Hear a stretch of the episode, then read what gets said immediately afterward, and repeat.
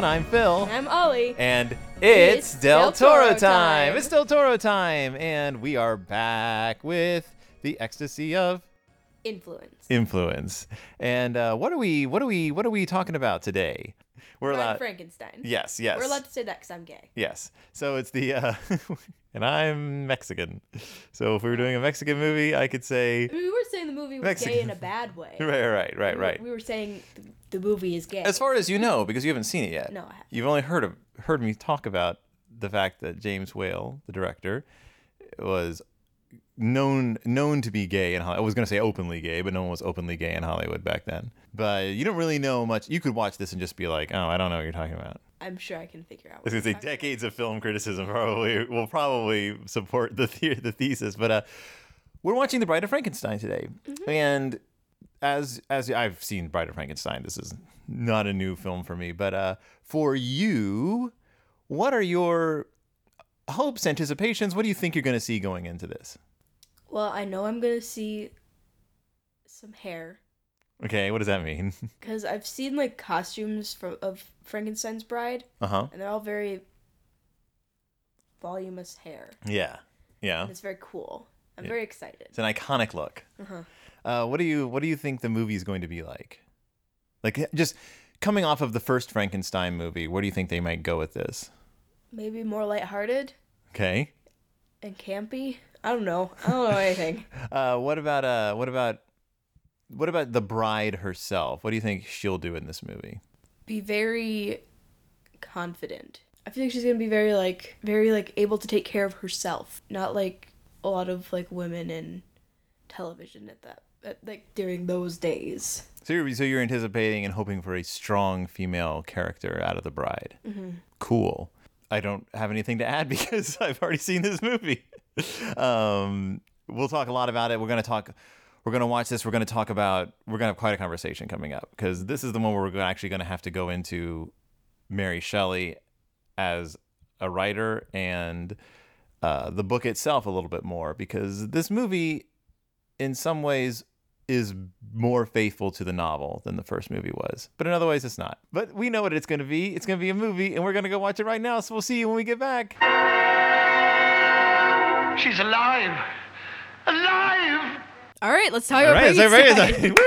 Woo! Frankenstein. Energy up. Energy up.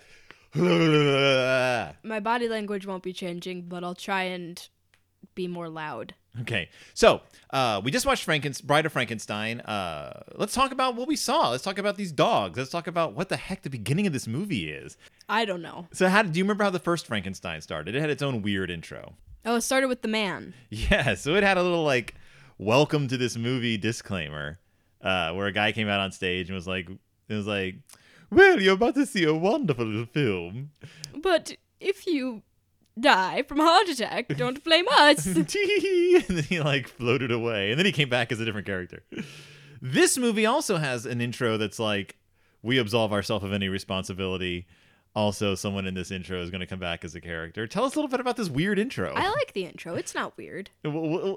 It's unexpected if you think about the other movie that didn't.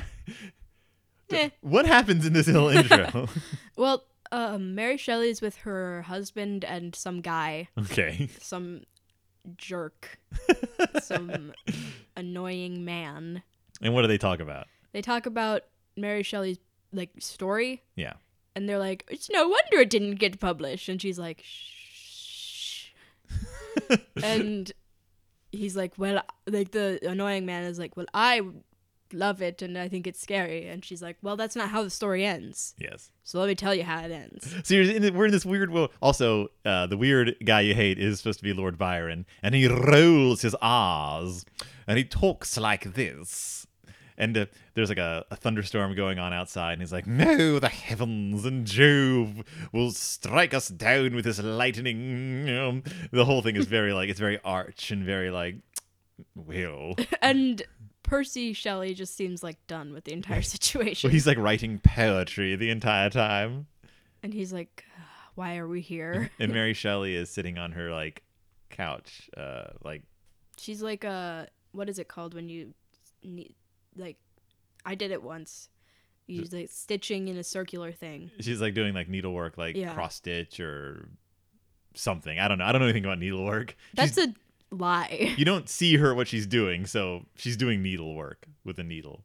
Um, so the the the characters in the opening are Mary Shelley, Lord Byron, and Percy Bysshe Shelley, Mm-hmm. And four dogs. and the four dogs that get taken out of the room at the very beginning by the maid. Uh, they're in some kind of like castle on a hill. There's this really cool like push in. There's a miniature forest, and then you see this miniature castle on the hill. The camera pushes into in the beginning.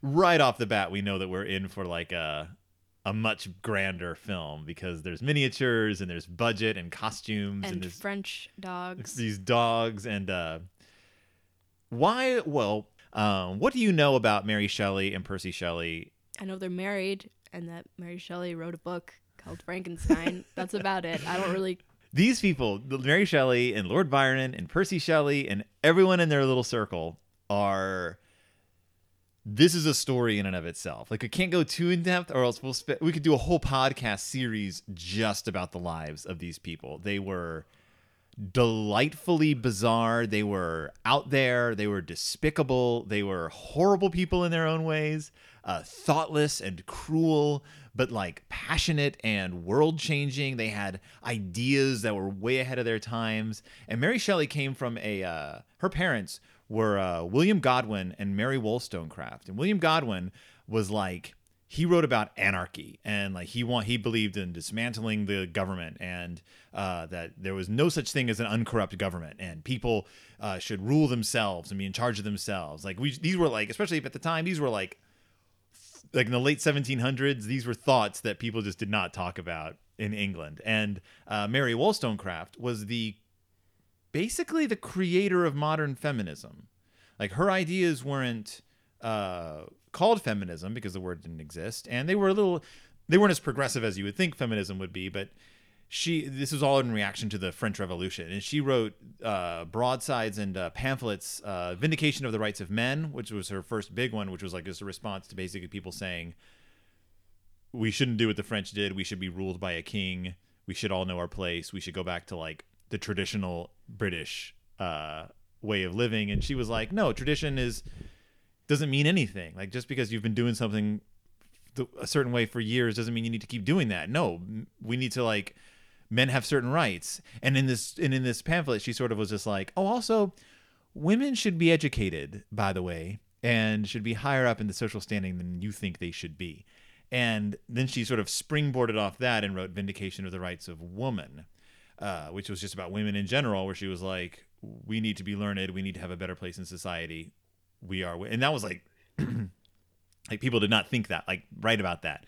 And what's funny is it's one of those situations where originally her writings were published under anonymous, and people were like, this this dude has it going on. These are some right on thoughts. And then as soon as it came out that it was a woman who wrote it, people were like, women and their emotional thinking. Like it it didn't help that right after she gave birth to Mary, uh, her daughter, who ended up writing Frankenstein, uh, she died like f- a few days later of sepsis. She never got to know her daughter. Uh, her husband, William, wrote this whole book about his wife, like a tribute to his wife, in which he exposed all their dirty family secrets, like the fact that uh, two of the children in the family were born out of wedlock, two different from, from different men.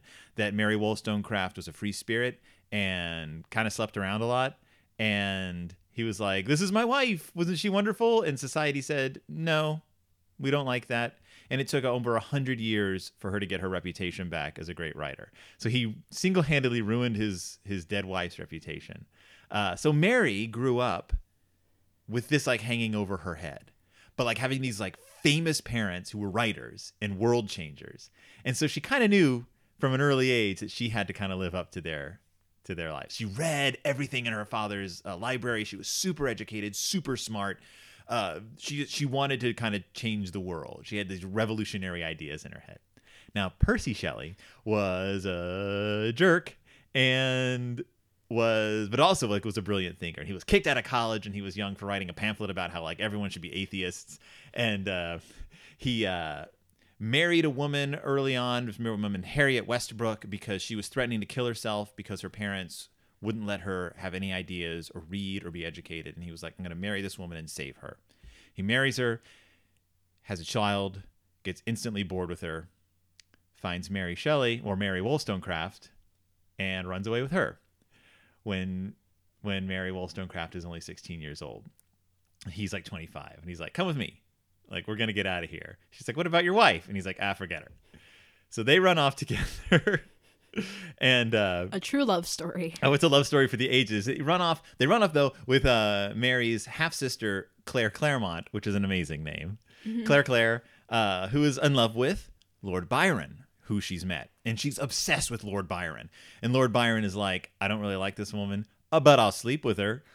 So they're all kind of hanging out together. Lord Byron gets Claire Clairmont pregnant their little story goes off the rails. Lord Byron wants nothing to do with his daughter. He wants nothing to do with Claire Clairmont. But he also doesn't want Claire Clairmont to be happy. So he sends their daughter to a convent where she dies at a young age because she gets sick. And Claire Clairmont is beside herself because also she was never allowed to see her daughter because Lord Byron was like, mm, no, stay away from her. I don't want you to be happy.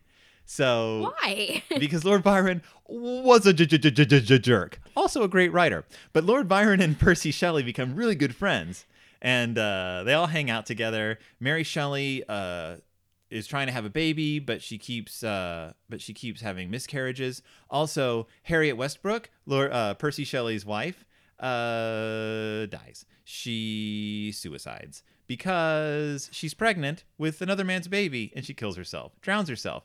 Percy Shelley's like, "Hey, my wife just killed herself. Let's get married." So he marries Mary and she becomes Mary Wollstonecraft Shelley. Doesn't take her father's name because her, fa- her Godwin because her father kind of rejected her because he kind of blamed her for killing her mother because he never really got over his wife's death. So Mary Shelley didn't really know. Her father was kind to her, but didn't really raise her himself. but he was distant. He was very distant. So Mary Shelley always felt rejected by her father, if that seems thematically appropriate. also, uh, her father's name was William, and the monster in the book Frankenstein kills Victor Frankenstein's son, who is named William. That's just a thing. Maybe a coincidence. We'll never know. Fathers, children, death, rejection. Mary Shelley had a heck of a life. Okay, people were they were just off. Everyone was just awful to each other. Um, Percy Shelley ends up dying in a boating accident. Uh, The end. the end, like very young, and it was a tragedy. And Mary Shelley spent the rest of her life trying to get a lot of Percy Shelley's writings published, and uh, his father was like, "No, I don't want anyone to touch my son's writings," and it just took. It was a like, like I said, this is a drama. So the characters we see at the beginning, sorry to like take up all this time, but the the bet, the the challenge was that at one point it was Lord Byron, uh, his doctor John Polidori, uh, Claire Clairmont, Percy uh, Shelley, and Mary Shelley were all hanging out together at this house in Italy, I think. And what was the challenge? To write a horror story. Write a horror story because they'd been sharing ghost stories that night, one night, and uh, they're like, "Hey, we can do this. We're all smart. We're all writers, except for John Polidori, who was a doctor. Well, he's smart. he was smart. He was he was Lord Byron's doctor. You gotta be smart. Um, You gotta be a decent person to put up with that.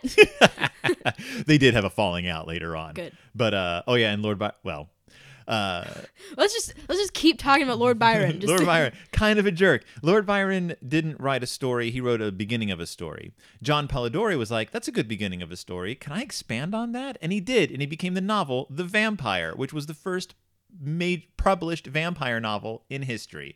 Created people's obsession with vampires. John Polidori, doctor, created what we know of as vampires amazing. created Lord Ruthven. Also, the novel was credited to Lord Byron. and John Polidori fought a long time to get acknowledged as the author of The Vampire, and he died destitute. Um, Did he? Is he finally acknowledged as the author of The Vampire? Well, obviously, we know now. Like, we're like, oh yeah, John Polidori wrote that. Uh, Claire Clairmont didn't write anything. Claire Clairmont, if I believe remember correctly, well, yeah, she died sad because her daughter died. and was living an awful life. Yeah, had an awful life. Lord Byron just rejected her out of hand. Uh, Percy Shelley wrote a fragment of a horror story that didn't really go anywhere. It was published later on, but uh, I think it was a ghost story. Um, didn't really go anywhere. That's fine. Percy Shelley wrote a, a million works that he is known for now. He's considered one of the greatest romantic poets of his of his era. And Mary Shelley wrote a story as well. And what was that story? I don't know. What was it? It was called The Frankenstein. it was called Frankenstein or The Modern Prometheus, uh, which she had published and catapulted her to fame. And she, the first edition of that book made more money than all of Percy Shelley's writings combined ever. Um, and then she went on to expand it and rewrite it. He collaborated with her on it. Like she acknowledges that like a lot of what you read in Frankenstein was had had, had Percy Shelley's hand in it, but she wrote the novel. Um, this first edition and the second edition are very different books. Uh, that she changes the focus, she expands on it, she adds a few things, adds a lot of things. Um, I wish that was still acceptable to do. what? To like publish a first edition and then say, I'm gonna rewrite this a little bit because I don't really like where that went. So I'm gonna publish a second edition that's different from the first one. I think you'll find that that actually does happen. It's just that the first editions are usually small press um, or self-published, and then once it kind of gets popular, people will be like, "Oh, okay, well, now that I have a real editor and I can figure out what worked and what didn't." Uh, that does happen a lot of like in a lot of uh, I think in a lot of like uh, genre fiction stuff that gets published online. Like it happens in different ways now. Uh, or Star Wars, George Lucas went back and redid all the original trilogy. No, he didn't. What are you talking about? so it does happen. Um, I think it happens in film though. I think you'll see like director's cuts, um, revisiting. I mean, we've watched a lot of movies like that. Yeah, In so it- podcast series. So it does happen. We just have to. We just have. It just tends to happen in in a different format these days. Yeah, but I wish like you would have like one book that was really good, but like the author's like, I'm not quite satisfied with how this went, so they kind of write it from a different perspective and then you Mm. can compare and contrast. But now we don't have that. Yeah. We don't have that anymore, which is lame. it's lame.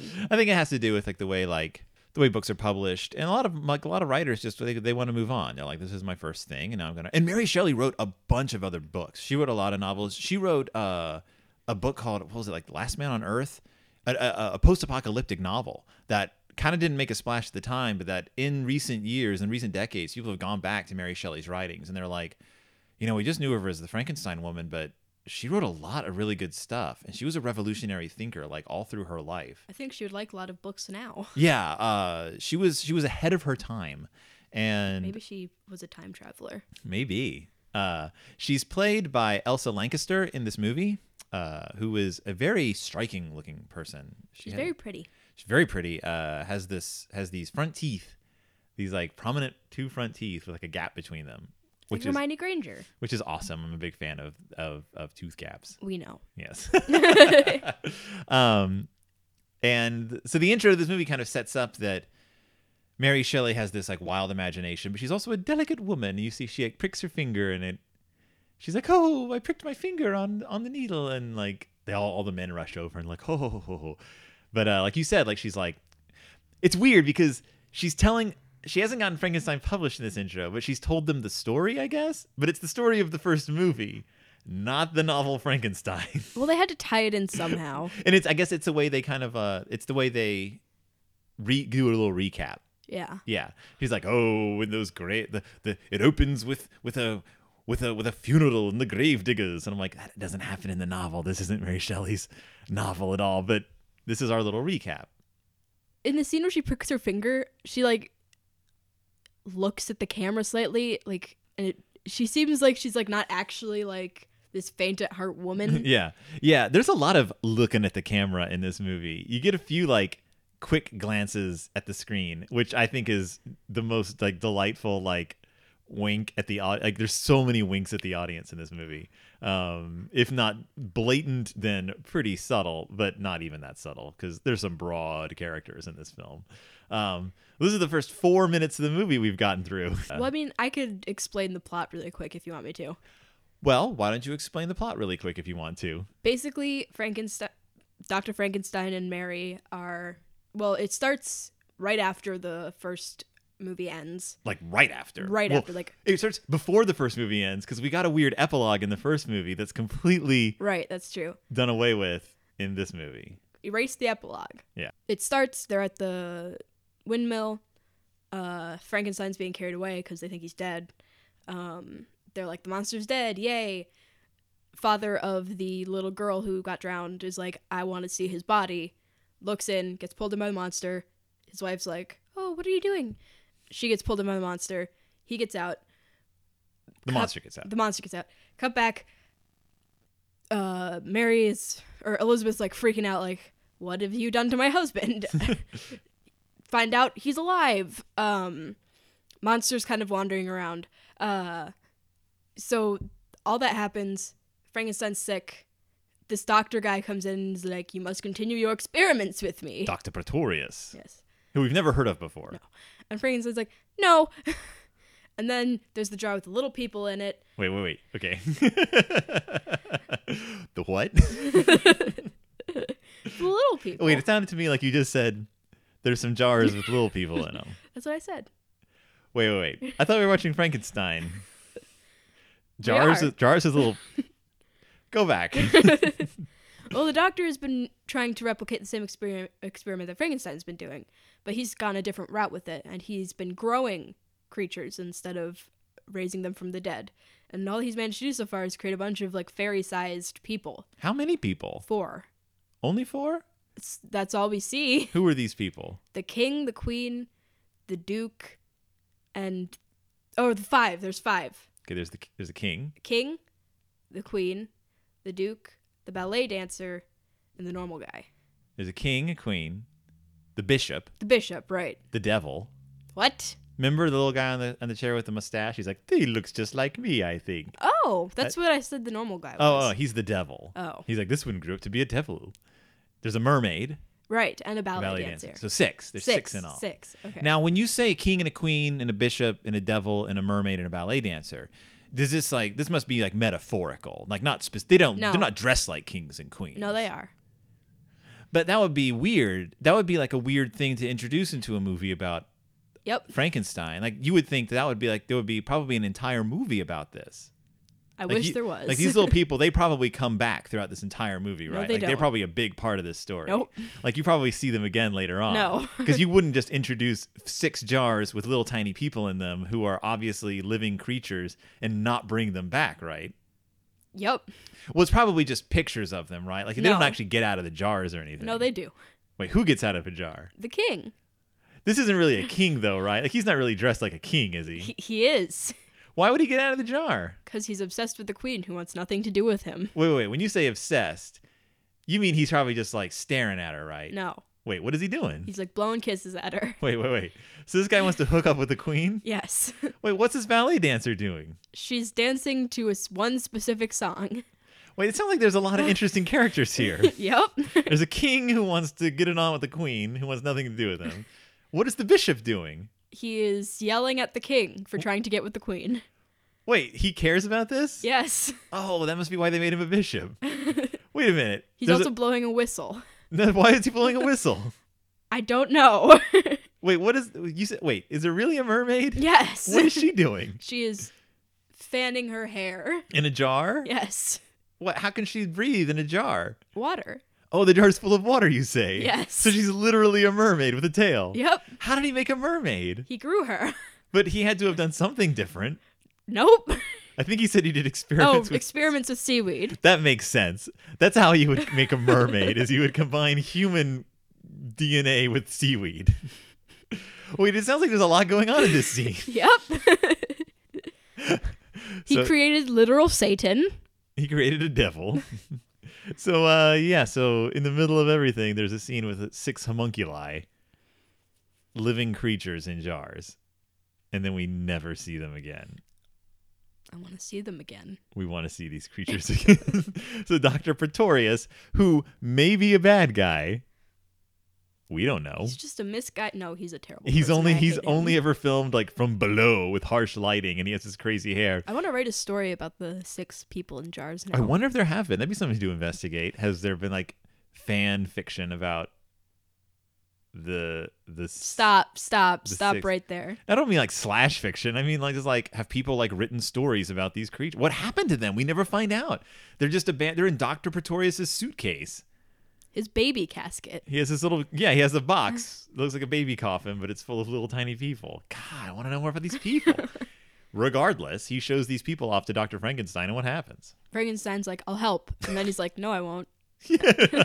and then, uh, the monsters terrorizing people, but not on purpose. And he meets this nice blind man. So wait, so we should point out that Doctor Frankenstein is once again played by Colin Clive. Um, this is this is this is also uh, the first movie came out in 31. This is 1935, and a lot's happened between now and then. One of the things that has happened is Colin Clive, as an actor, as a human being, is on his way towards death. By the way, Colin Clive ain't doing well as a human being, as a person. He is uh, uh, horribly addicted to alcohol. He's uh, has a life of pain, uh, a life of depression, and he is on a downward spiral.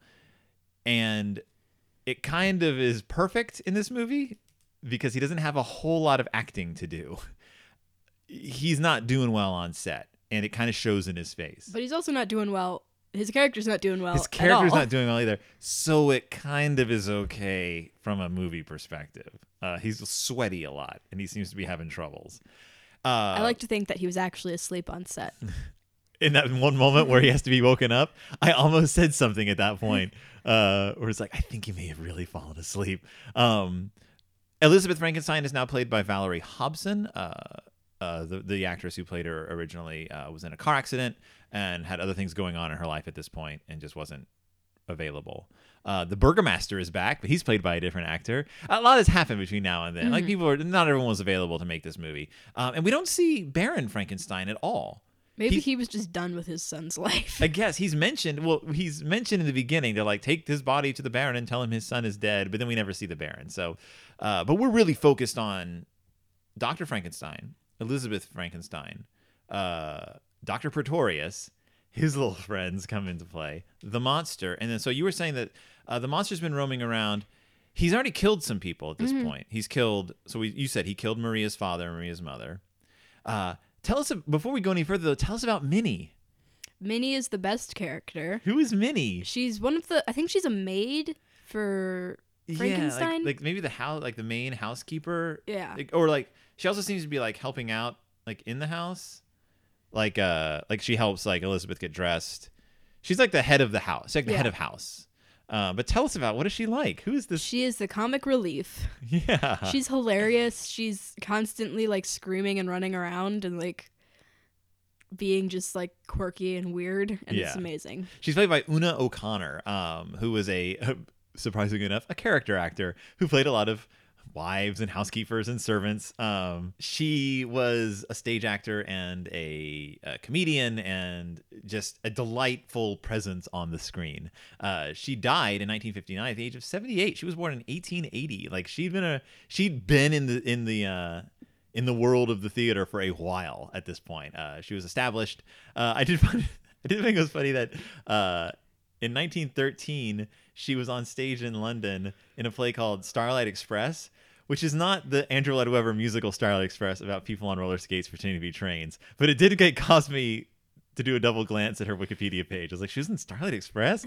Wait, no, no, no, no. Different, different. Uh, she was in Alfred Hitchcock movies. Uh, she was in uh, The Invisible Man. She had just quite a quite a career at this point. Um, should also mention that uh, at this point, uh, James Whale, the director, had directed The Invisible Man, um, which which Una O'Connor was in. And so at this, by this point, Universal is kind of like we're making monster movies. Like this is the thing. Uh, the Bride of Frankenstein. The, one of the reasons they didn't think they were going to make another Frankenstein movie at this point, but uh, Frankenstein itself had been brought back to theaters and along with Dracula, and people were just nuts about it. They were like, "Oh, like people like actually like these movies. Like this is popular. Like this wasn't a flash in the pan thing, and people wanted more of this monster." Uh, so they they'd actually been working on a, a, a sequel for a while, um, and then James Whale was like, "I'm, I'm done with this. I, I don't want to make any more Frankenstein. I've told the story. It's done." But then they were like, "We'll give you a little creative freedom," and so he was like, "All right, but you gotta kind of let me make my own movie." And uh, boy, boy, oh boy, did they let James Whale make his own movie. Um, he was kind of given complete creative control of this. He just had to stay within uh, the rules of the new, uh, like the new film rules that they had been established at this point. Uh, but I think he, I think he managed to push push against the boundaries of this, uh, and also create something that was very colorful and uh, very original. Originally, though, uh, the idea was that uh, Elizabeth Frankenstein was going to die in this movie, and she was going to become the bride, uh, which I think they thought may have been a little too creepy and gross, uh, considering how poorly women are treated in this movie in the first place. Probably best that Elizabeth Frankenstein is given a little more autonomy, although that is something that we will see repeated as a theme uh, many, many decades later in Ken Branagh's Mary Shelley's Frankenstein is the wife of of Henry Frankenstein or Victor Frankenstein becoming the bride of the creature. Um, just a little hint of things to come. Spoiler Uh, alert. Also, Helena Bonham Carter. Uh, in any case, My wife. if anyone's going to play the bride of Frankenstein in the modern era, it should have been Helena Bonham Carter. Um, but we'll be looking at that way, way, way, way, way, way, way down the line. Um, so yeah, just a little backstory. Uh, so uh, the monster's running loose. He is. Did he kill any? Okay, so has he killed any? When did this? When does the shepherdess come into play? Yes, he runs into the shepherdess who sees him and falls. I would fall too if I saw him. Yeah, He's not a pretty sight. he is not. He looks worse than before. Also, his hair's different. Well, yeah, because he's supposed to have gotten burned. Is the thing. He was in the fire, so they they did his makeup differently, so he looks a little more banged up and a little balder. No, his hair is white now. Like there's a white spot on his hair. Oh, I think it's also supposed to be singed, like singed off a little bit more. I thought I thought it was like a new thing because like the Bride of Frankenstein's hair is black and white. Uh, I don't know. I have to look into that. I know that they redid the makeup for this. Mm-hmm. Um, it also had to be a little more waterproof. Um, but so he sees this shepherdess on like a cliff, and like there's like real lambs, like real little lambs. Well, so, there's some goats too. Hmm. Lambs and goats. Some some lambs and kids. That's what they are. I know. It's too funny if she had children running around too. She sees him. She falls off a cliff. Into the lake. Yeah, and he tries to save her. Yeah. Yeah, And then he tries to kill her. And then he tries to go, well, yeah. So she sees him. She wakes up and she starts screaming. And then he puts his hand over her mouth in a chilling moment. Like it's, it's very assaulty. And like a man putting his hand over a screaming woman's mouth is just bone chilling. Fortunately, he does not kill her because he's come upon by a couple of guys with guns who shoot him. This is when Yeah. they shoot him in the arm. And uh, he runs. And uh, well, where does he end up? He ends up in a blind man's hut. Mm-hmm. The only man who's ever been nice to him. So tell us about this blind man. He's blind and he plays the violin very Yeah. beautifully, I might add. And he is not put off by his friend's inability to talk. In fact, he starts teaching him how to talk. And he's just very kind. Tell us about the scene that almost made us cry.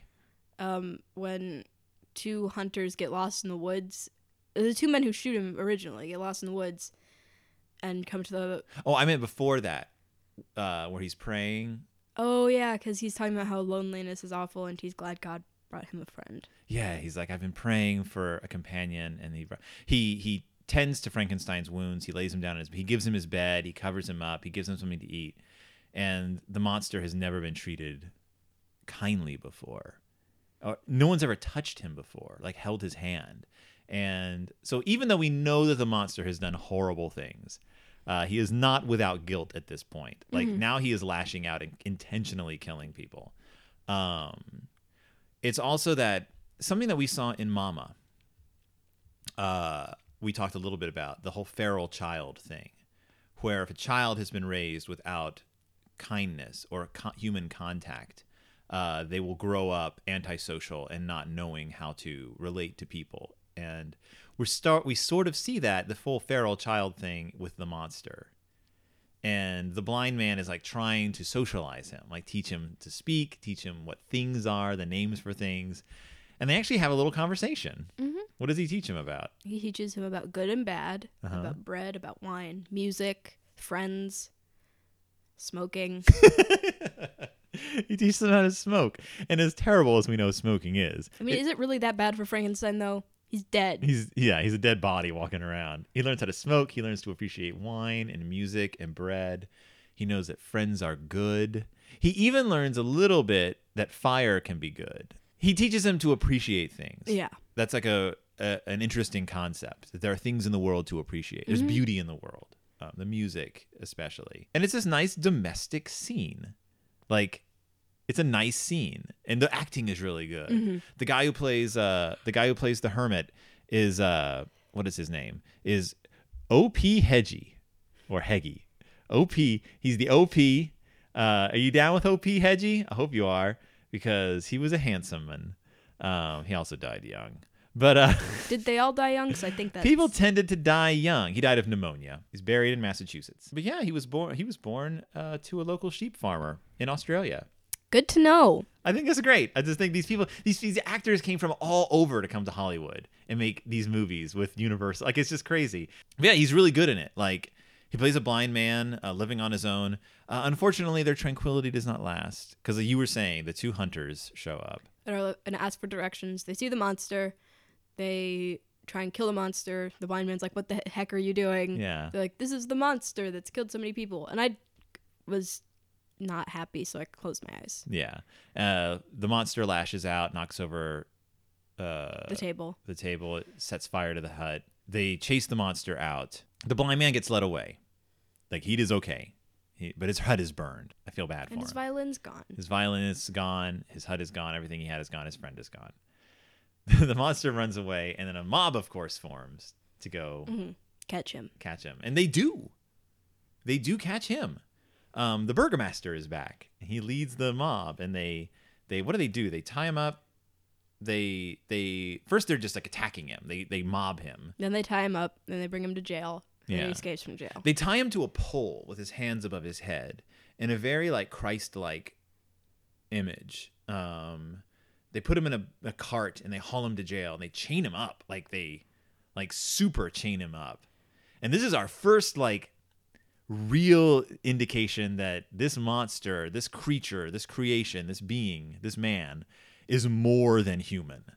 Like something's happened now because what does he do? He rips the chains out of the ground. Yeah, and breaks the chain like barehanded. And he also you see him start smashing through doors. And he's loose. And what happens? He kills a bunch of people. He doesn't he Who does he kill? Everyone. Uh he kills kids, he kills guards. He He's- kills another little girl. Like, I'm sorry. I don't feel any sympathy towards the monster. This is like a totally weird scene. A woman is like, "Where's our daughter?" A woman has like 100 children. Is like, "Where's Lucy or Frida. Frida. Is it Frida? I think so. It is Frida. And they're like, she's still at school. So she goes running to the school and they're she's like, Where's Frida? And they're like, Well, she just left. And then they all like look over into the bushes and then they just all scream. Um now I posited the notion that maybe No, Frida wasn't dead. Maybe was- she, was dead. just doing something bad in the bushes. no. We know we know what happened. Maybe she was smoking No, we know what happened. dealing drugs. We know what happened. The Frankenstein monster killed Frida. We don't see it's weird though. She's in a weird place. Like Maybe because they wouldn't let him get away with that much. Like, yeah violence, like- yeah especially against kids again. That that was by this point that scene it was gone. The scene where he killed maria in the first one that would have been totally chopped to pieces um at this point. People were not seeing that scene anymore. It was dunzo um it was out outy there. Wouldn't be restored until the 80s um but yeah so the, the monster is just he, he's just he's all over the place. And he gets chased into a cemetery and he goes down into a crypt he meets the doctor guy. so like so tell us tell us about the return of Pretorius. He's get, digging up a skeleton to grow skin onto. Yep. Can you tell me a little more about the scene though? Like who's with him? Like what happens? Two it's a great scene. It's a creepy great scene. Two criminals are with him, and they dig up the woman's skeleton, and he starts eating lunch. Um so we have uh, this is our first sense that uh we know that Pretorius is a bad guy. Like just the way he's been lighted, the way he talks, his creepiness, his He's not like a bad guy though. Like he's a pretty terrible per- like I guess he is like a bad guy, but he's not like the antagonist of the movie. He doesn't murder a bunch of people. not yet. We don't know if he murdered he murdered one person. Well- he didn't he didn't even murder one person. This is our first indication that he isn't just sitting in a lab growing people. Mm-hmm.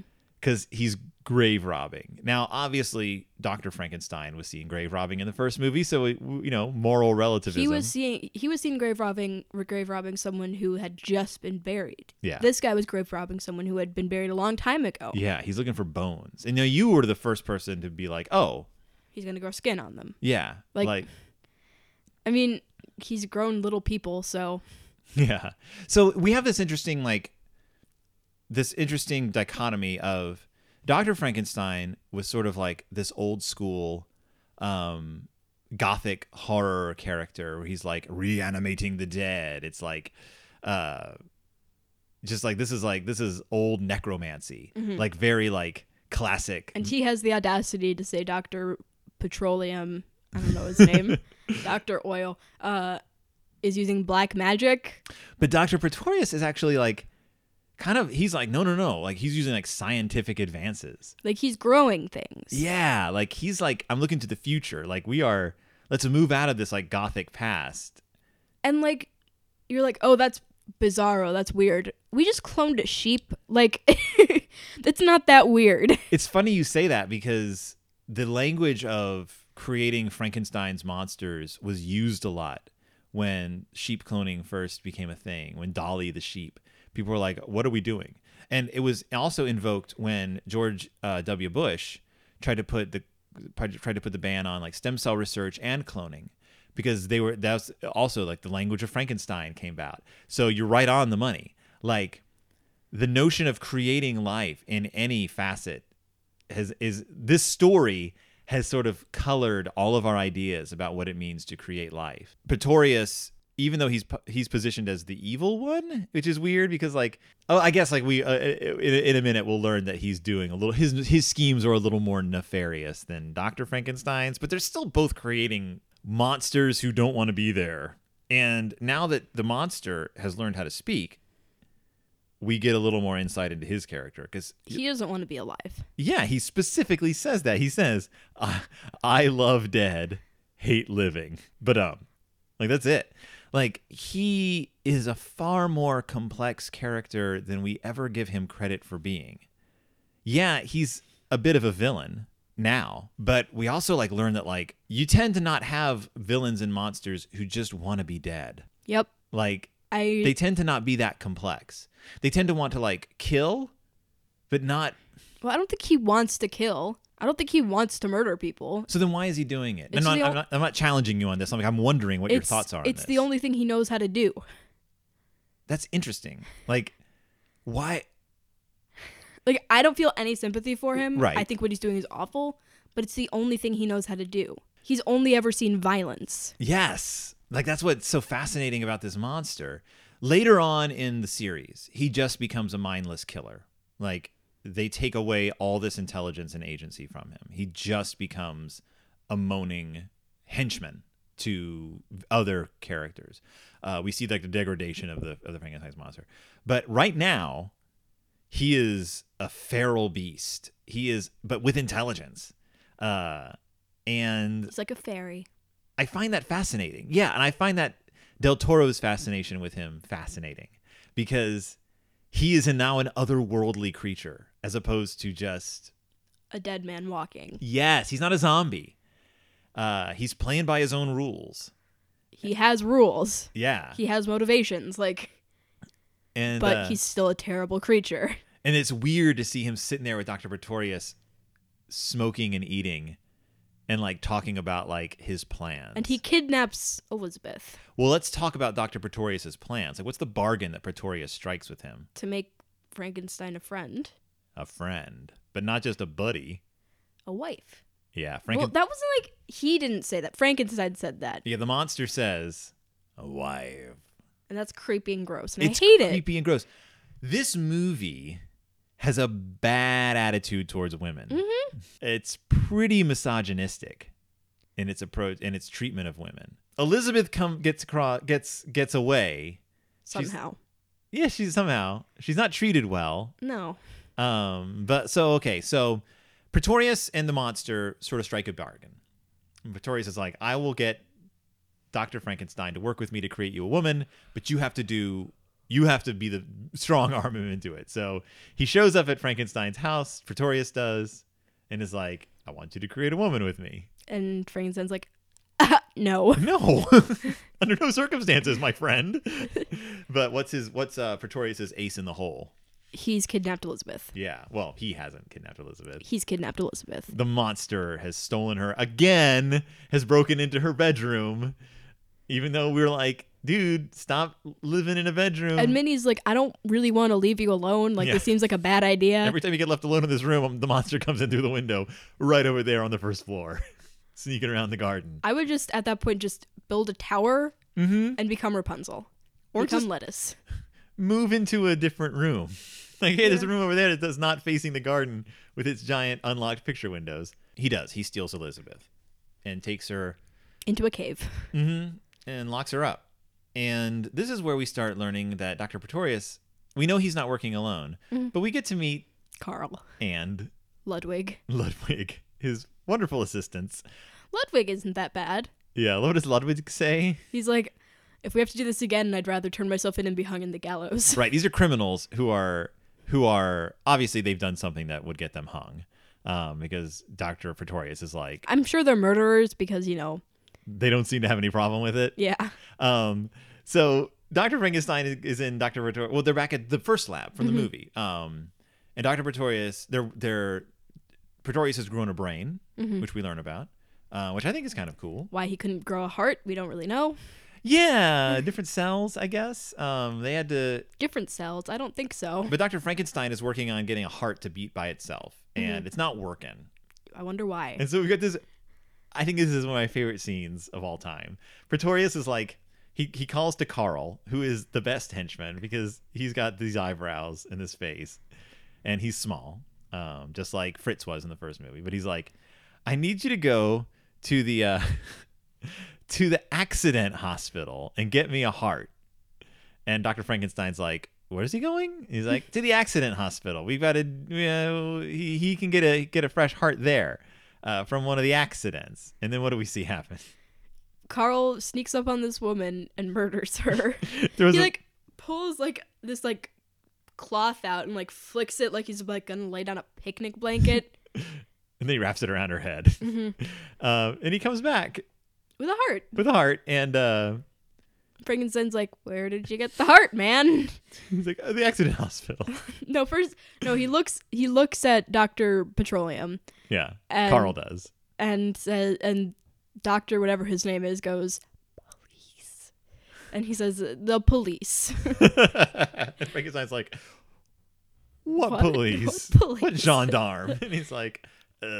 and then the doctor comes over and is like, "There was an accident, and the police gave us her heart." And then he's quickly like, you better get back to work.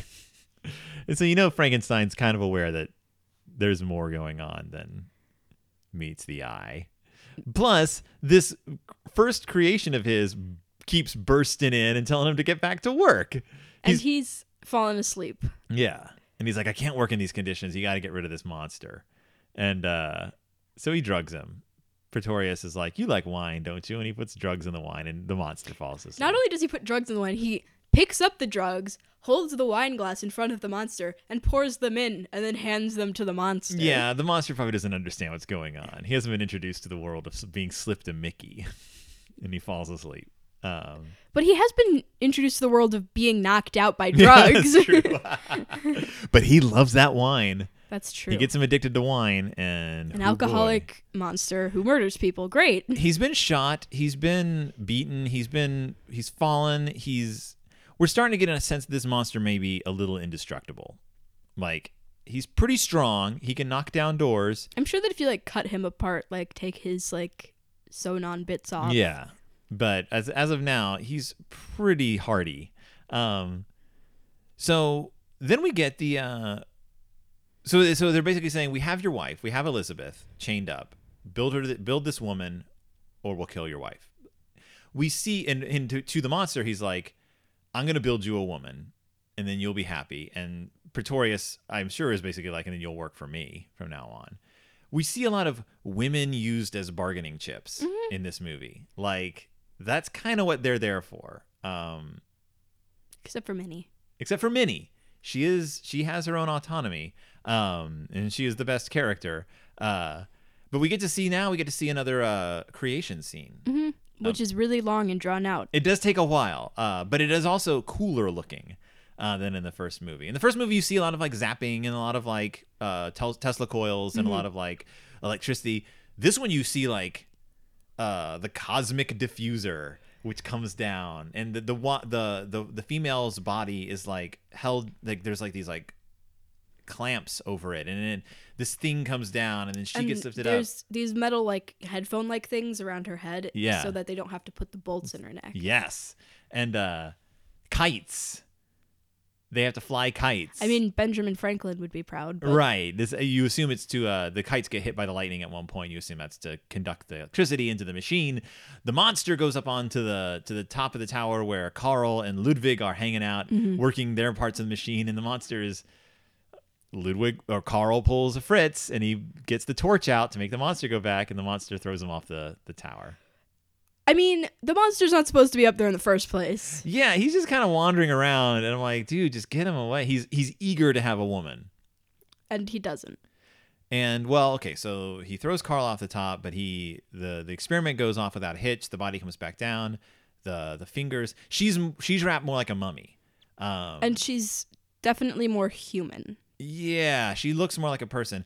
They they first they unwrap her eyes, and so you see her eyes. they're very pretty eyes Then they unwrap the the the the, the bride herself, and she's got scars under her chin, uh, which I'm going to assume we know that she wasn't put together from body parts. yeah So did he grow the skin separate and then stitch it on? maybe i don't know maybe he grew the face separate like Yeah, because he was very specific about her being pretty in life, wanting her to be pretty in life, so that I guess so that when he puts the skin on the skeleton, it's still a pretty face. Mm-hmm. Also muscles and stuff.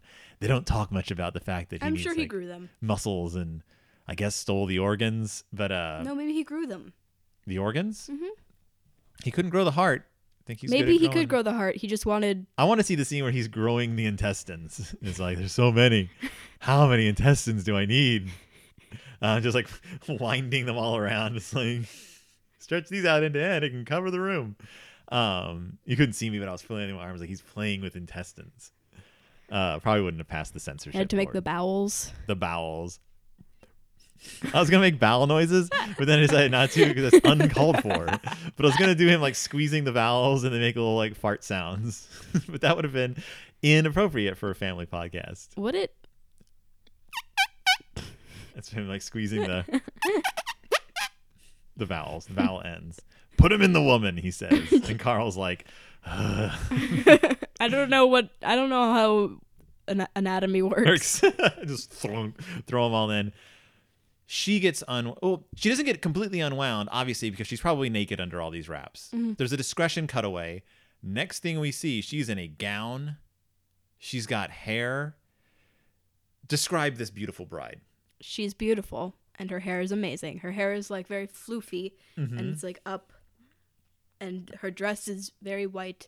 I think she still has bandages around her arms though. Yeah, yeah, yeah. Um and her dress is like white and like flowy and she's very pretty. and she moves in this bird-like fashion. Yeah. like she's not fluid, very sharp movements. Like she moves her head like a bird looking around. Mhm. Um, and is on screen all of four minutes, and in that four minutes, steals the movie away from everybody. Mm-hmm. She gets no lines, just sounds and screams. But Elsa Lanchester creates in that brief period of time, I'm gonna just gush over her fabulousness. The one of the most iconic film creatures creations in the history of film, The Bride of Frankenstein. Actually, she's not the bride of Frankenstein. She's the monster's mate. Yeah. So let, us get to the end and then we'll talk about the meaning of this title. So, what happens? She does not like Frank the monster. She is very scared of him, Mm-hmm. which is understandable. He tries to be gentle towards her. He calls her friend and takes her hand. But she doesn't understand friend No, yet. of course not. She doesn't understand words. she just sees this like her first exposure to humans are Dr. Frankenstein and Pretorius, which I guess that's perfection in her eyes. A man who looks like he's made out of mashed potatoes and a man who looks like I think that Dr. Pretorius looks like he's made out of mashed potatoes. Oh, I thought you were talking about Frankenstein, and I was like, he looks like I think Pretorius looks like a mouse. yeah, he's very rodent like. He has this pointy nose and this like these Well, yeah, he's like rodent like, like a weasel. Uh, Has the attitude of a weasel as well. yeah, very sharp features and uh, Huh. and uh, Dr. Frankenstein looks like a man in the in the in the grips of alcoholism and delirium tremens. Like he's sweaty and he's just like, oh. But this is what she sees. I, I assume that she's like, okay, these are perfect men. These are perfect creatures. Then the monster comes in and she is horrified by him. Also, we should point out that the Bride of Frankenstein is about six feet tall. Mm-hmm. She's very tall. She's very pretty. Uh huh. Statuesque. And the monster tries to like he holds her hand. It's like friend, friend. Not having it. She's not having it. The entire scene, I wanted to just to bring this up. From her presentation as a bride up to the monster coming in and then her like running away, all the blocking in this scene is like a dance. Like she falls and they grab her and they swoop her around and it's very balletic and choreographed the way everything at the very end of this movie is done. It's an amazing scene as short as it is. But uh, what happens? Who makes the final call here? Oh yeah, Elizabeth somehow escapes from the dungeon. we see her tied up, and I'm like, that is an intricate tying system. yeah, but then but then no one's guarding her. Like Carl and Ludwig are here, Well, Carl was there when she, they called her. Right on the phone. But then he gets killed. We see him get thrown off yeah. the, the How he traveled, I don't know. um. But she escapes. She comes to the door of the lab. And, she, and Frankenstein's like, no, you gotta go. You gotta leave. I don't want you to die. Yeah, And then the monster's like, no, you live. Go. And Franken and he lets Frankenstein go. yeah. He's a you you go, and then he says, "We belong dead." And how does he kill everyone? He pulls the self-destruct lever. the building is it's still the struggle. We never knew. He's leaning on this giant lever, and Doctor Huh. Frankenstein's like, "No, don't pull that." no, that's petrol Oh, petroleum. says Petronius says Petroleus. says Petronius Petronius Polonius. Autobots rage the battle to destroy. Sounds like a Transformer name. Petroleus. Petrolius. I'm Petrolius. He's the doctor, the evil Decepticon who creates other Decepticons. Mm-hmm. Little ones though, headmasters. Um, he uh, little Transformer talk. Um, he's like, no, don't pull that switch. It'll blow everything up for one reason. It'll overcharge, overload the. It'll blow us all to atoms. Yes, yes. It doesn't blow them all to atoms. No. But what happens? It blows the building up. Yeah, it just comes a crumbling down. But like I feel like this is the the like final human moment of Frankenstein. Mm-hmm. Like him letting Dr. Frankenstein go Yeah. and like seemingly forgiving him for all he's done. Yeah. Why does Frankenstein get forgiven? I don't know. Like why he's done horrible things. But I think Frank the monster realizes that he that Frankenstein has realized the horrible things he's done Yeah. and Frankenstein knows that he did horrible things. And I think that maybe the monster forgave him for Elizabeth's sake. Yeah, or something. Yeah. It's hard to say. Um all we know is that the monster believes that he should be dead, that Pretorius should be dead, presumably Ludwig, somewhere in the hassle, um, and the bride or the the the uh, they don't call her the bride at the end; they call her uh, mate, the monster's mate, the woman, should be dead. She doesn't get any say in this. Well, I don't really think she understands what's going on. She doesn't. I um, when I saw this movie as a kid, the first time, I felt so bad for her. Like, I was so upset at the end of this movie that the Bride of Frankenstein dies, or the The mon- mate, the the, mate of the monster's mate dies at the end. It gets crushed in this castle when she doesn't even understand what's happening. Like, she's just afraid. She's panicking, and then the switch gets pulled and she gets crushed. Just felt very bad for her. I was also surprised that she's not in the movie much.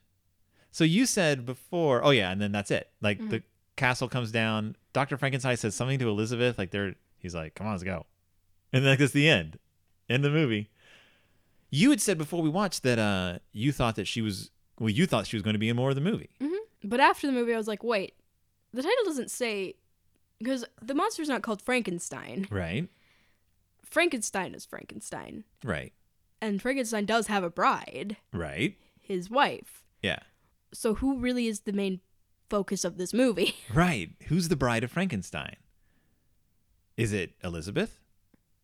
Uh, is it the monster's mate? Is it Pretorius?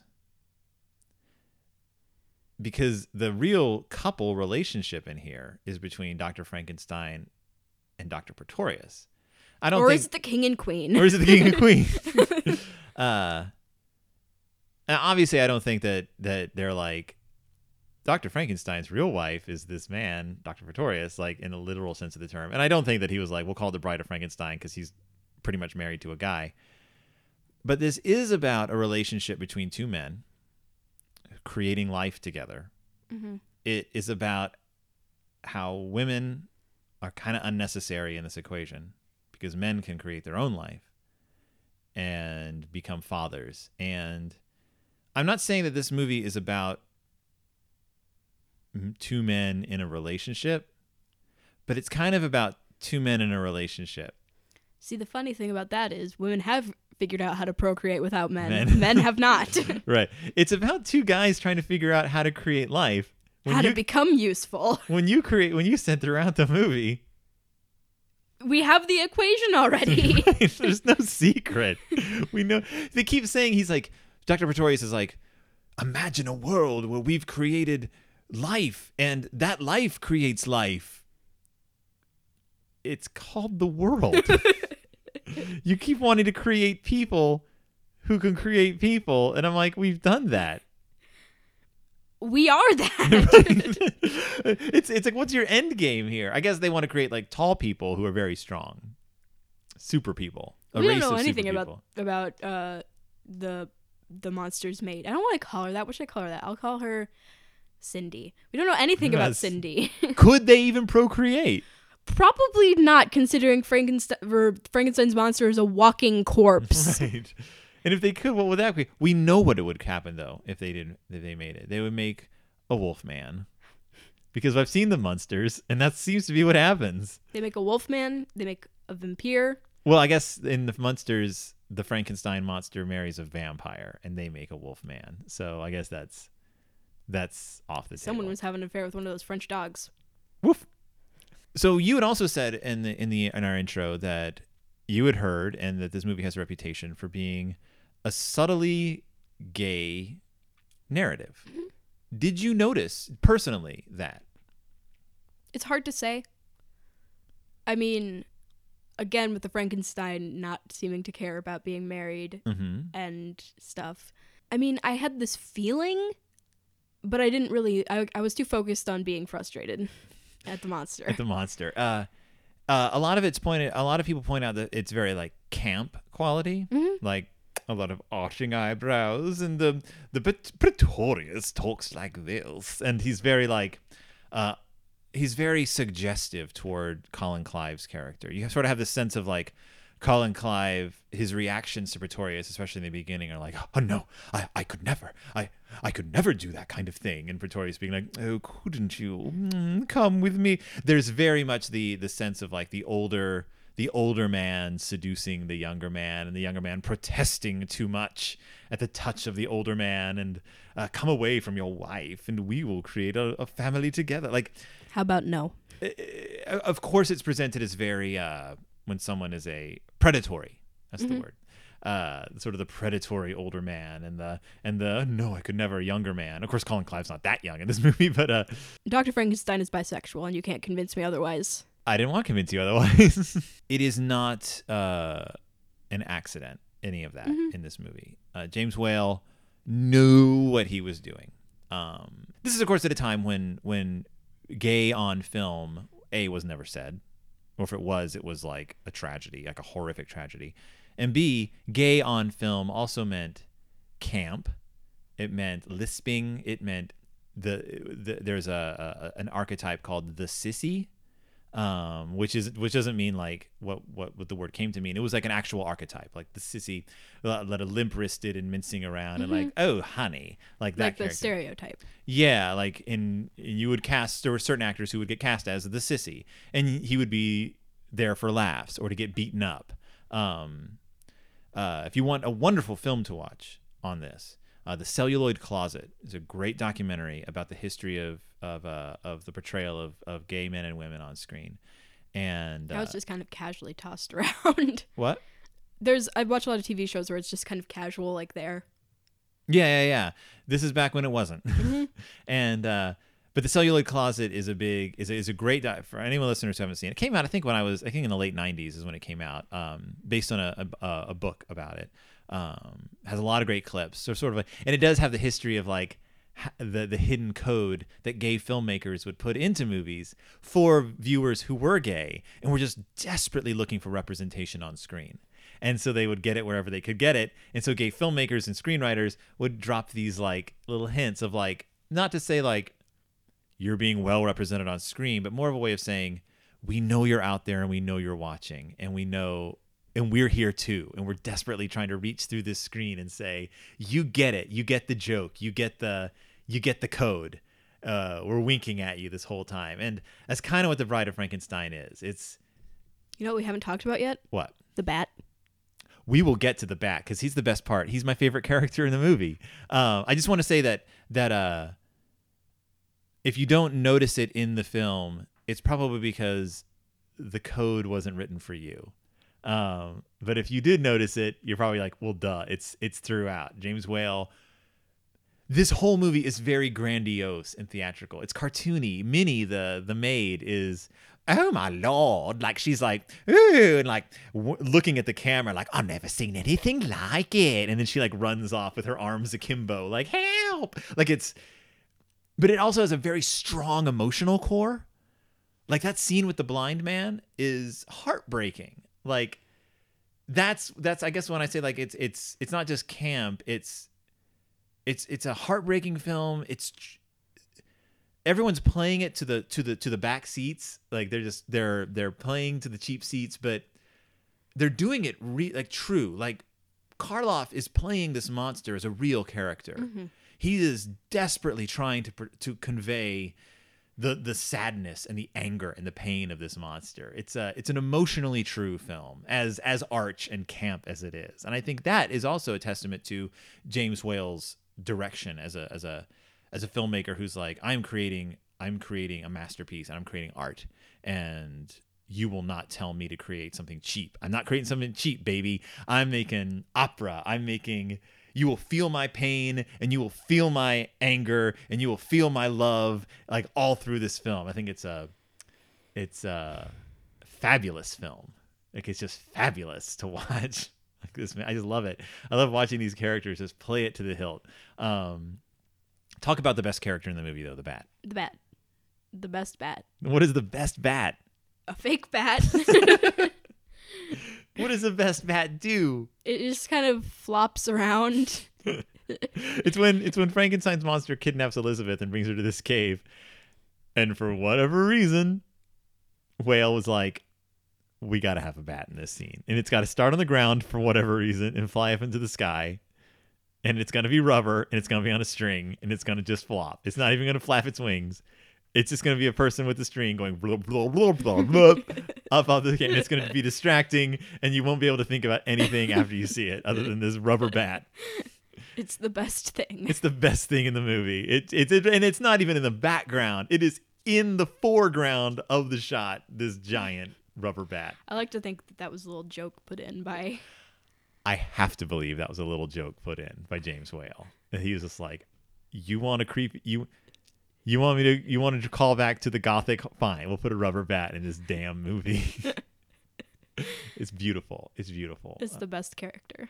What did you think of the Bride of Frankenstein? I liked it. Did you like it? Like you're not just saying that? No, I'm not. I I'm very tired, Uh-huh. which makes it very difficult for me to portray my emotions in a proper way.